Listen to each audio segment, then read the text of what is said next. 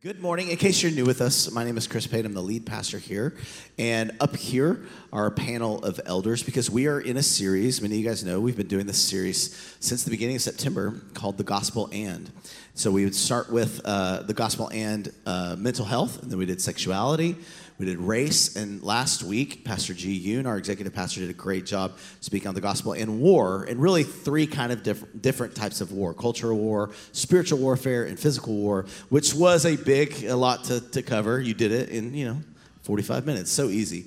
Solve all the world's problems in one message. Uh, but because we know we can't do that, the next week, with the gospel in, we asked you guys to ask us some questions, and we grabbed the top 10 most popular questions in order for us to be able to have this panel today. And you're going to hear a lot about upcoming events, all the things going on. We've got our rap sessions, as you saw this coming Friday. You do not want to miss. The missions director Kenny Franklin is going to be hosting us along with our awesome DNA team. We have the DNA team up here. If you can throw up that slide, our DNA team stands for Dialogue, News, and Action. And they actually come together to help us with rap sessions, but also help our church just think about how can we continue to be a diverse community with dialogue, with thought, with intention, but also then with action. What does that look like for the church to do that. So we want to invite you out to wrap sessions as we continue this conversation. And you'll see by the end of this, this is not a Q&A.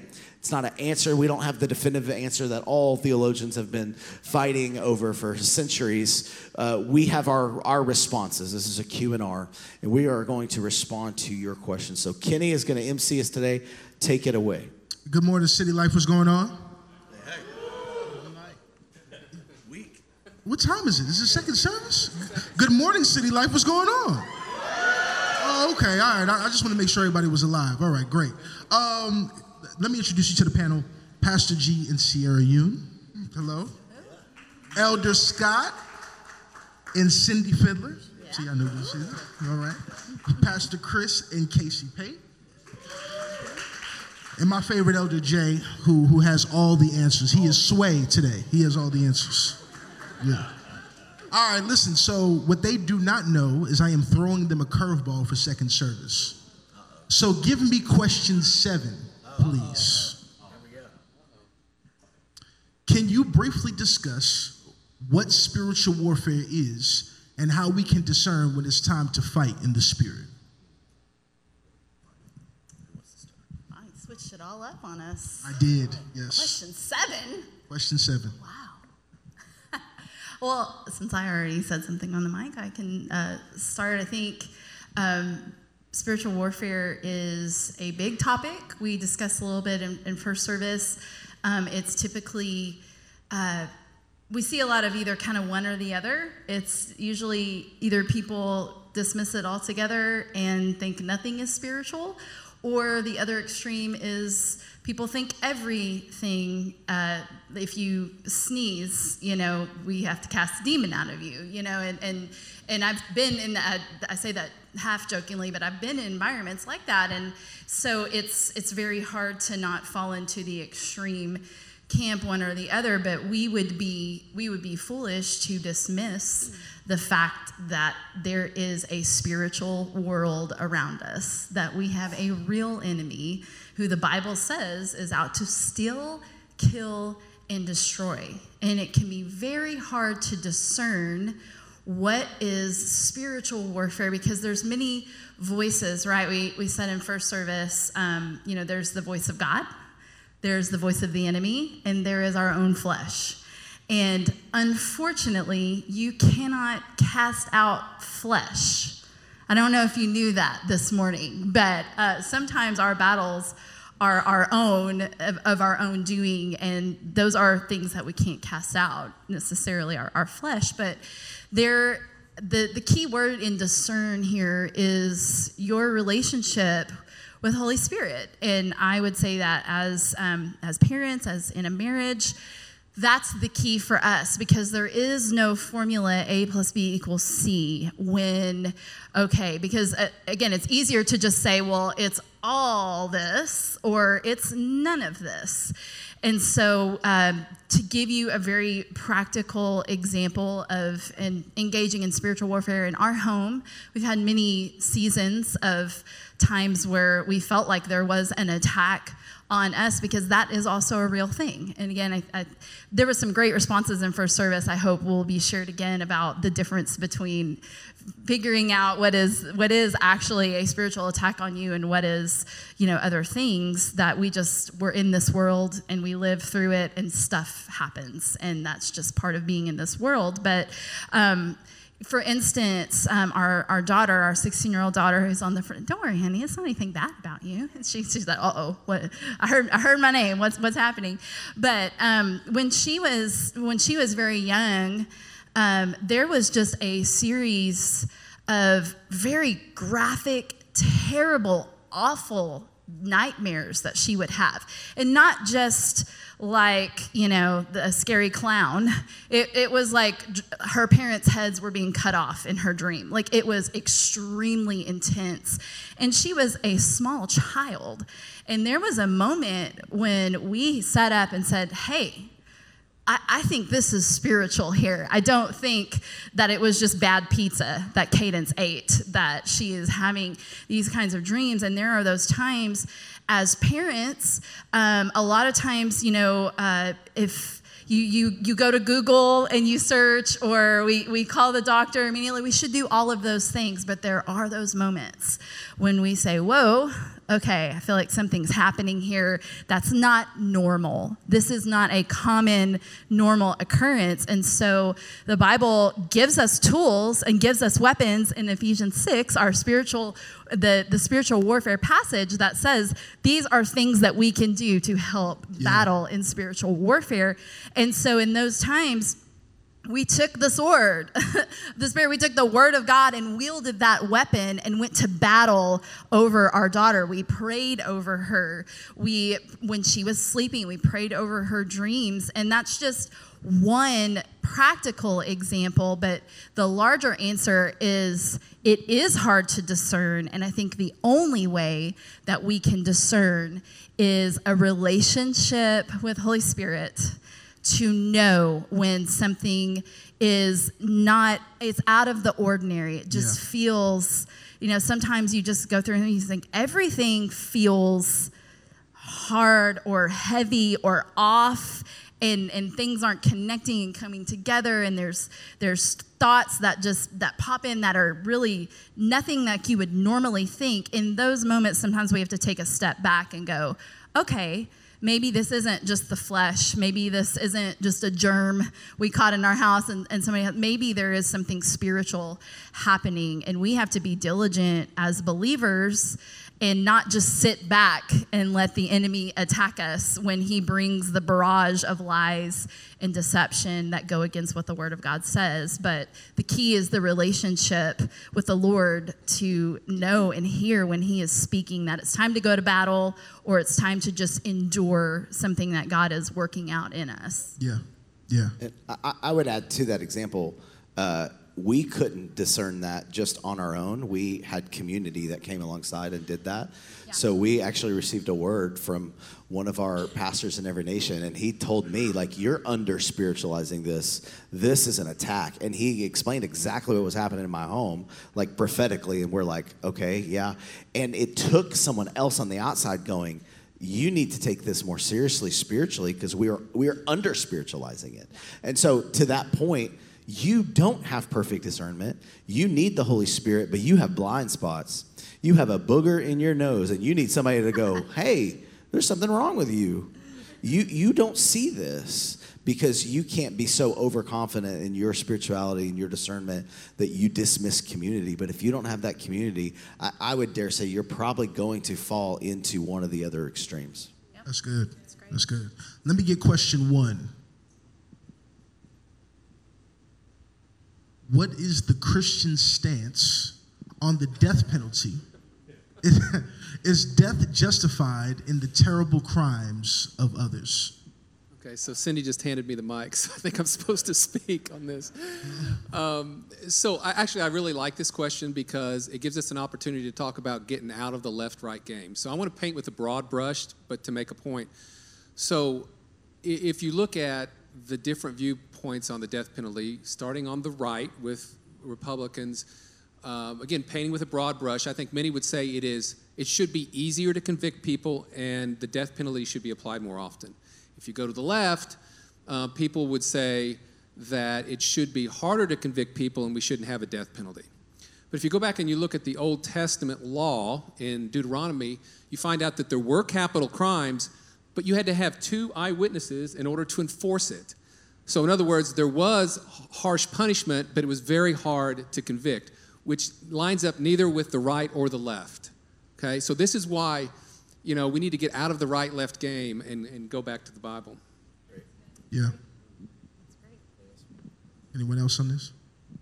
All right. So so just so just to make sure, I think I think you answered the first part. Second part is is death justified in the terrible crimes of others? Is that what who has the answer to that one? I would say yes, but but there's there's procedural problems, right? Okay. I mean, people can be put to death today based on a jailhouse snitch who's trying to get out of something they've been accused of. I don't think that's biblical. Okay. Yeah, facts. Exactly. I'm cool with that. Uh, question two. Let me get question two. This is good. Yeah, yeah. In the Old Testament, God often instructs the Jews to engage in war. Can war then ever be used to serve a godly purpose? I'm supposed to answer this question. So, historical cultural context is critical to answer this question. So, every culture, every history have a context, meaning what they were facing in that junction in history actually matters to answer, especially this specific question. In the Old Testament, we see God instructing Israel to wage war against Philistines. You see very clear David and Goliath, everybody know of.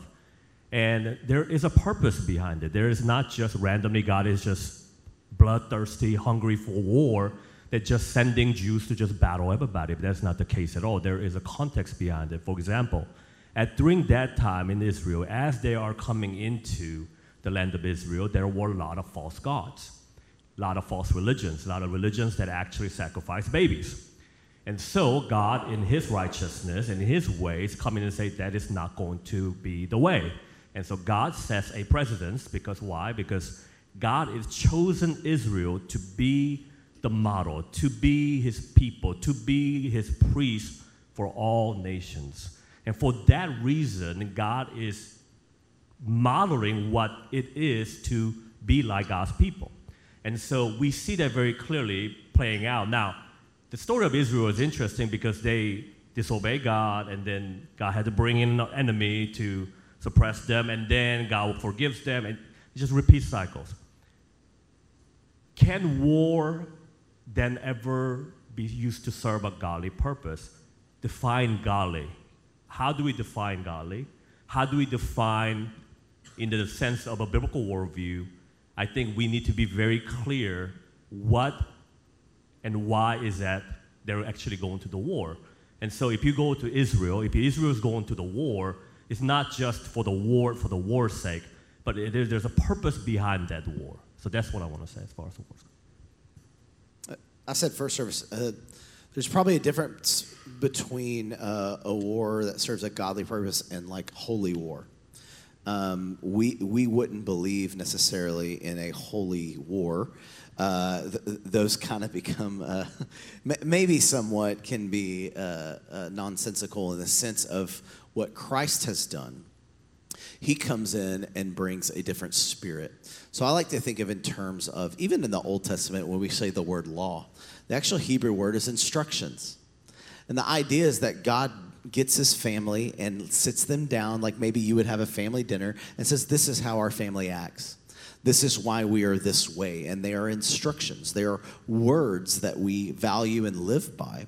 Um, and so we have to differentiate kind of law, some of these kind of things, which is why these are complicated questions that we can't answer, but we can respond to. I, I think there are godly purposes, but you have to understand this um, not waging in some kind of holy war based on my tribe and my thing, because I think the church specifically has a different calling than the government. Um, and we're going to get into some of those questions, so they'll kind of uh, coalesce. But the church's responsibility is the same responsibility that Jesus came. He did not come with a sword, but he came as a lamb. And the way that he demonstrated love was through sacrifice, was through an upside down way of living. And that's what the church is called to do. We are called not to carry a sword and go force people to love God or do things our way. We are called, Jesus says, salt and light. We preserve and we bring light or life to a place. And we do that through our personal sacrifices, our putting down our preferences. And so, but but you have to understand this. God will use ungodly people to perform justice. And, and you see that. It's easy to look at Israel, like you mentioned, and they're waging war, and God's telling them to kill these people. But then later, God allowed Nebuchadnezzar and the Babylonians, right? He allowed them to come and destroy Israel. And that was his will because he had to bring a sense of justice. And so God will allow you in certain ways to do some of these things, but I would say, as Christians, what are we called to do? And there's a difference between the letter of the law and the spirit of the law. The spirit of the law gives us grace to operate with people. And we're going to talk more about the nuance of that with other questions. So, the, the answer to the question is yes and no depending on uh, how you are in the context of the specific event. To make a blanket, blanket statement one way or the other, I think is also dismissing the relational capacity of a relational personal God versus just a law that we always follow. Yeah, that's good. That's good. Uh, let me get question three. Romans 13 says that all authorities are appointed by God. Is it wrong then for people to rise up against a government that they deem as unjust? So I'm going to approach this a couple ways here. So, uh, authorities are appointed by God. That is true. That's what Scripture says. But authorities are not God. And so I think we have to be very clear about that. Um, we I think where we start as believers, we start with, you know, it goes back to purpose, why we're created, why we're here, why they're here. And there is a, a way of conducting that honors God. When those things do not, they go away from God's care for people, seeing us seeing people as better as ourselves. I was at, I was just looking at um, Philippians two, and it says, don't be selfish. Don't try to impress others. Be humble, thinking of others as better than yourself. Don't look on, out only for your own interests, but take an interest in others too. This was the this was the attitude that Christ had. And so when we look at authorities, are they caring for people or are they doing things in a way that is going against God's moral law? Well, first, before I know that, before I can say that, I have to know what God's moral law is. I can't just skip right to, well, I, I, the, the, second part of that is um, rising up against governments that they deem as unjust. Who's deeming them unjust? So if, it, if it's me, if my agenda and my thoughts don't align with God's moral law, don't align with his care for people and, and, and caring as others is important, yeah. then is it, is it, you know, I think that's where we need to start. I don't want to be confusing. I think it's who is deeming it just or unjust. Mm-hmm. And what, what, what, where do you fall with that? Yeah, and so I think context is important too. And this was written by the Apostle Paul to the Roman Christians and written in the mid first century. And the, at the time that he wrote this, the Roman emperor, the authority in the entire Roman Empire, was a guy named Nero Caesar. And Nero was a very, very bad guy. Uh, Nero used to um, take Christians and put them on poles and light them on fire to light his garden parties. Um, Cindy and I saw his, uh, his palace. It's still there in Rome. We saw it about a month ago. He was a bad dude. He was the one that put Paul to death, beheaded Paul, and had uh, Peter crucified upside down. And he started the first really bad persecution of the Christians. So, this is who Paul is talking about uh, at the time when he writes this. So, uh, as far as taking this in context, I think for the Roman Christians of the first century, this was an absolute. Okay? I think it's, it can be more of a principle for us, uh, as I think Jay is alluding to as well. But for that time, it was right. And the reason you know it's right, it's just historically, you can look at the fact that the, the Christians never revolted against the Roman Empire that was persecuting them repeatedly. And now we look back, and historians look back and they go, it's amazing. They never revolted. It was a non military revolution. The entire Roman Empire was Christianized. Uh, Constantine becomes a Christian in 312 AD. In 300, less than 300 years, the entire Roman Empire becomes Christianized. Churches are favored. Christianity becomes the prevailing religion. It's an amazing story. But imagine how it would have been different if Paul had not written this. If they had said, look, we have a right to rise up against the government because the way they're persecuting us. We haven't done anything wrong, right? What would the story be now? It would be much like, and I don't mean this to be offensive to, to Islam, but Islam since the seventh century has grown primarily through the use of force and through, certainly, maybe not as much today, but certainly in the early days, through the use of force and through having large families, right? Not through what we would refer to as evangelism. Yeah. You said something first service. I think you should say again. You want me to repeat that, right? Yeah. Well, so good that you want me to. um, if you look at the, the government's role, church has their specific role, which is we have not the law of the world or the secular, but we do have the law of God. And when we say law of God, I'm including the entire Old and the New Testament. And, and I'll say this one if you look at our country, there was wrong, especially in the, especially in the civil rights movement. Government was wrong, and so people, it was people. Uh, really interesting if you think about it, whom God has chosen to lead this movement, which is also the man of God. Martin Luther King Jr. was a pastor who, with his nonviolence, have confronted this false ideology or the thoughts to change the mind of a people. And so, yes, I do believe that there is a place. But it has to align with God's moral law to be able to. I think the word rise up against this, you can take that in a very either way. But I would say, especially how MLK and his nonviolence have changed the mind of people. And and how civil rights movement has led to the world we are today. And I think that is what, what Christians are called to do. So, so yeah, I'm, I'm glad you said that because I want to start earlier than that. There were there were people in this in the United States in this country that that deemed the enslavement of others as wrong, right, and did something about it. That's right. That's right. That was what you know I'm talking about well before the civil rights movement. We've got abolitionists. We've got people that are putting their own lives uh, and livelihoods at, at, at, in harm because that wasn't right. Yeah. Why wasn't it right? Because that's God created everybody with dignity in His image for His purposes, and if if a, if an authority is not aligning with that, that doesn't align with with God's what, what God set in motion. Yeah. So I would say abs- absolutely, but it depends on if it aligns with God's moral law. It all, go, it all goes back to that.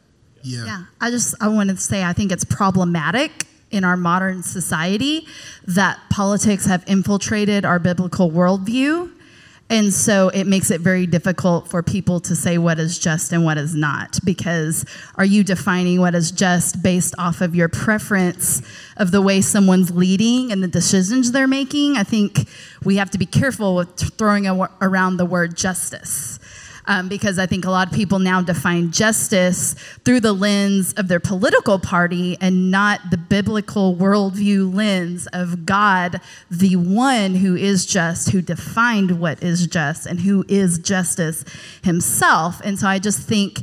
I think it's clouded and I think it's become complicated because I think a lot of times instead of basing those decisions on what's just and what's not based off of what God says and how people made in his image should be treated and should be handled, it's become a preference issue and it's a political party leading and I don't agree with their way that they're doing things, so I don't think this is just. And I just think I think that's problematic. I think we have to be really careful with that. And politics should have never infiltrated our biblical worldview, but unfortunately, it's come into the church, and now we have to deal with that. But it really should not have ever come in in the first place. Yeah, yeah, no, I think that's really So, good. so the answer is, it's not wrong. Yeah, yeah, it's not wrong for that to happen. It's just how you go about bringing justice. Do you do it in a godly way? Because there's a difference between being right and being righteous. You might be right, but you're acting unrighteously, and we see that a lot in our culture. Yeah, I think it's important to note as well. Before we move on, it seems that the way that you guys have, have answered on the panel can potentially be confusing to some because it seems as though in certain situations it's right, in other situations it's wrong. And so I think what's important to note that I think I hear all of you saying is um, being close to the heart of God, right? We, we, we are so easily able to trust God for things like salvation and spiritual blessing, but, but it's hard for us to, for, for God to be God of the nuance, right? And God is very much a God of nuance, where it, the closer we get to God's heart, we realize that He is asking us to do certain things in certain moments and asking us to, to step back in other moments, right? And so He defines things like justice, He defines things like righteousness. And so w- it's not for us to create our own definitions of those things, but trust God with that nuanced space. And I think I, I think that's what I hear you guys saying, because everything is a case by case basis. That's good. Um, let's go to. Yeah, we'll do that. Let's go to question four. How can we be more aware of spiritual warfare in a healthy way? Not just focused on what is going on in the natural, but also not hyper spiritualizing things. Yeah, Okay, I'm Yeah. going to. Uh, absolutely. this is a good question, and I think it's important to remember that Jesus gave an example of two men who built a foundation. One was on sand, which shifts, goes this way and that way, and, and then one was on rock. And it, he called it a firm foundation. And the winds and the rains came against those two houses. Now, what's significant is that no matter how you build, the wind and rain comes against you. That's mostly something you have to stand. And how you stand depends on the foundation that you have in the Lord. And so it's not necessarily spiritual, it's because you live here. You live, you're a human, and you live on earth. And so I think most things are not that spiritual. Uh, I had a conversation with a family member last year because her husband, her, her husband um, got COVID and was very, very sick. And she said it was the enemy. I said, no, it's because you're a COVID denier and you went out there without masks anywhere you wanted to go. That's and maybe that's wind and rain. Maybe it's because you don't have a firm foundation in Scripture and in what the Lord, how the Lord says for us to live. That's why we have the purple book all the time, teaching it to give us a good foundation so that we know when things happen, whether it's the wind or the rain, or whether, as uh, Casey talked about earlier, we need to go toward in the Spirit. And I'll, I'll give you an example. When I got baptized in the Holy Spirit and spoke in tongues, I had a lot of people around me very upset with me. And I had some persecution. I was in a Baptist church. Some of the persecution came from my home, and some came for, from people around me. That is spiritual warfare. And the reason I knew that is they were attacking the Word of God Right. in my life. Not because I was dumb or because I did silly things or because I didn't understand that God wanted me to stand a certain way. So that, that's an example of um, how we can hyper spiritualize things when it's just wind and rain. We cannot avoid wind and rain. Yeah. Yeah. Just can't.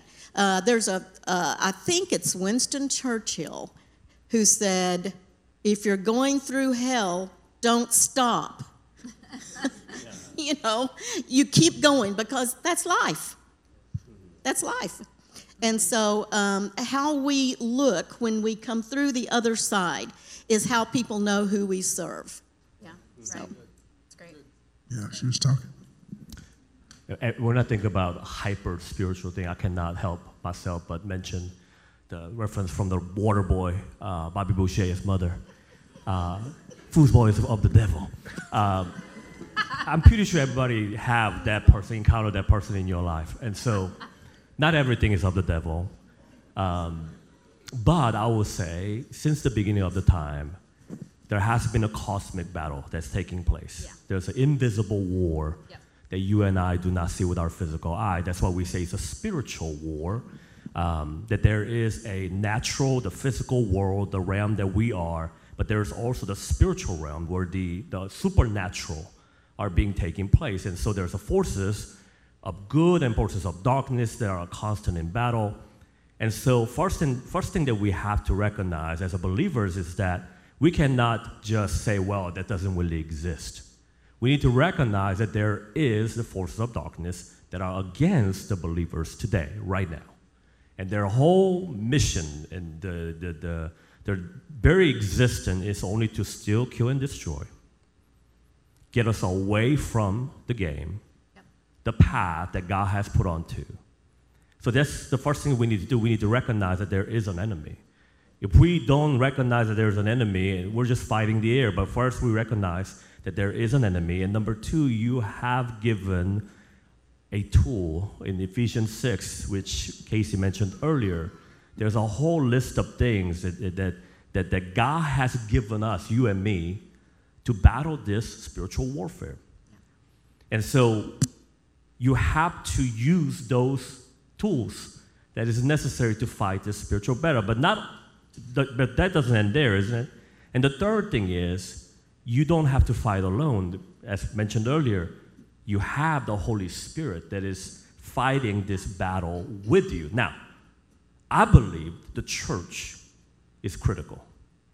Community of faith is critical in the spiritual warfare. Why? Because what Pastor Chris mentioned earlier, we have a blind side.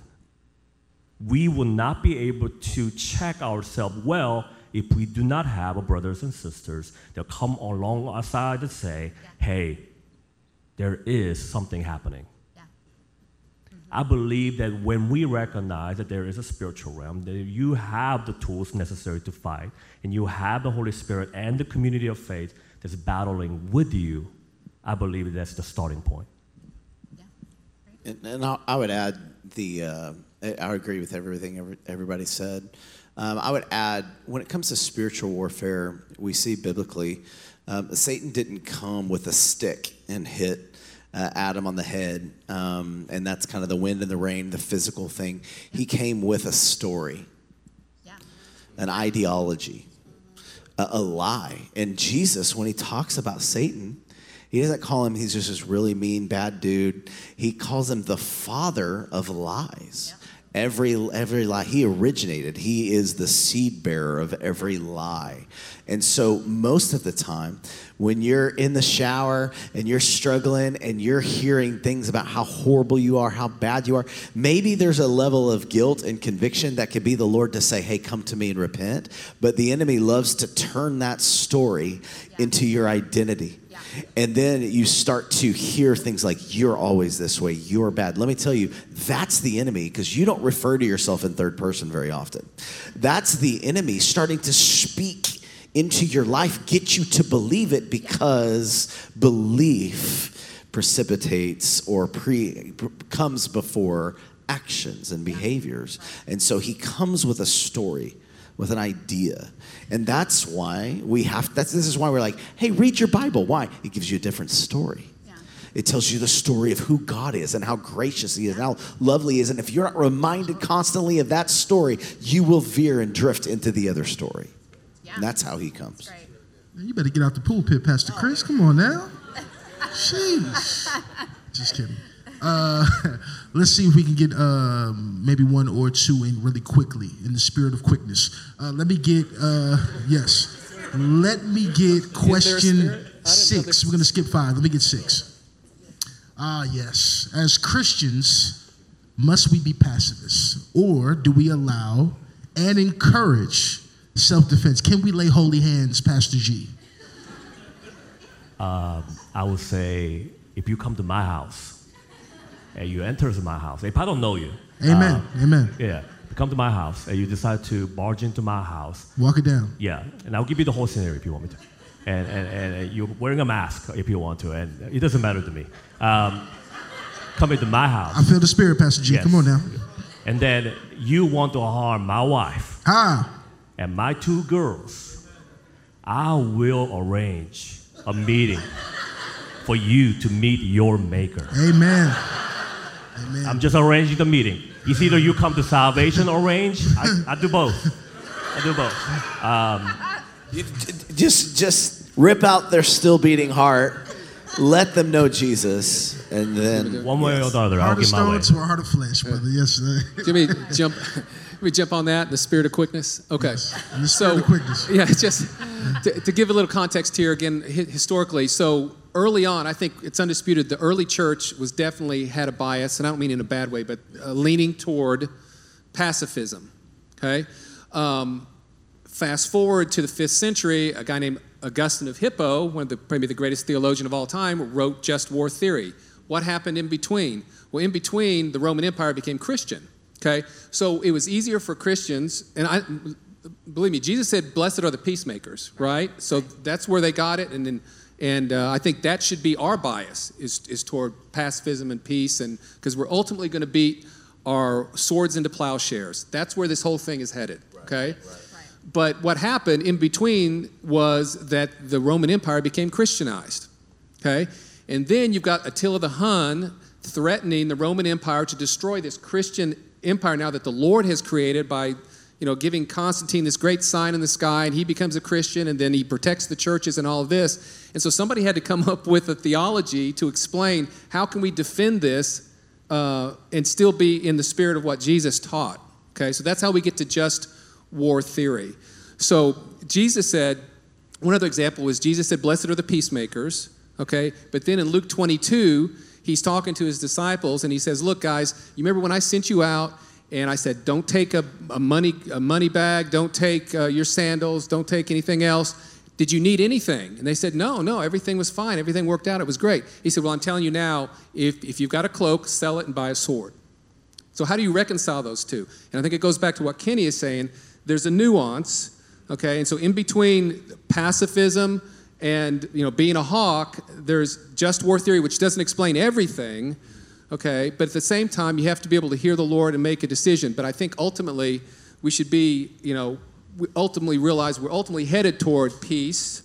Recognize that the sword is sometime necessary, but it should be a last resort. I think too when we use the uh, "turn the other cheek" reference, um, when you're talking about um, self-defense, that's different. I think Jesus, when he's referring to "turn the other cheek," he's talking about vengeance. We don't take vengeance, and it's the same thing in the in the Old Testament when it talks about "thou shalt not." It's not kill; it's murder. Um, and so, uh, understanding that there is a level of nuance to the person, the, the, the personality. And so, if someone slaps you on one, it, he actually says, I mean, you look up, you meet them, and you offer the other cheek because I refuse to take vengeance on myself. Now, that's very different than protecting your family. Um, or or uh, what the government is called to do in protecting a nation and its values and what it's called to do. But but it still gets to the heart of God of allowing God at the end. He is the one that will do it. And so I'm in a defensive posture, not offensively. The only offensive posture I take is spiritual warfare, if that makes sense. Yeah, yeah. Well, uh, give it up for our wonderful panel.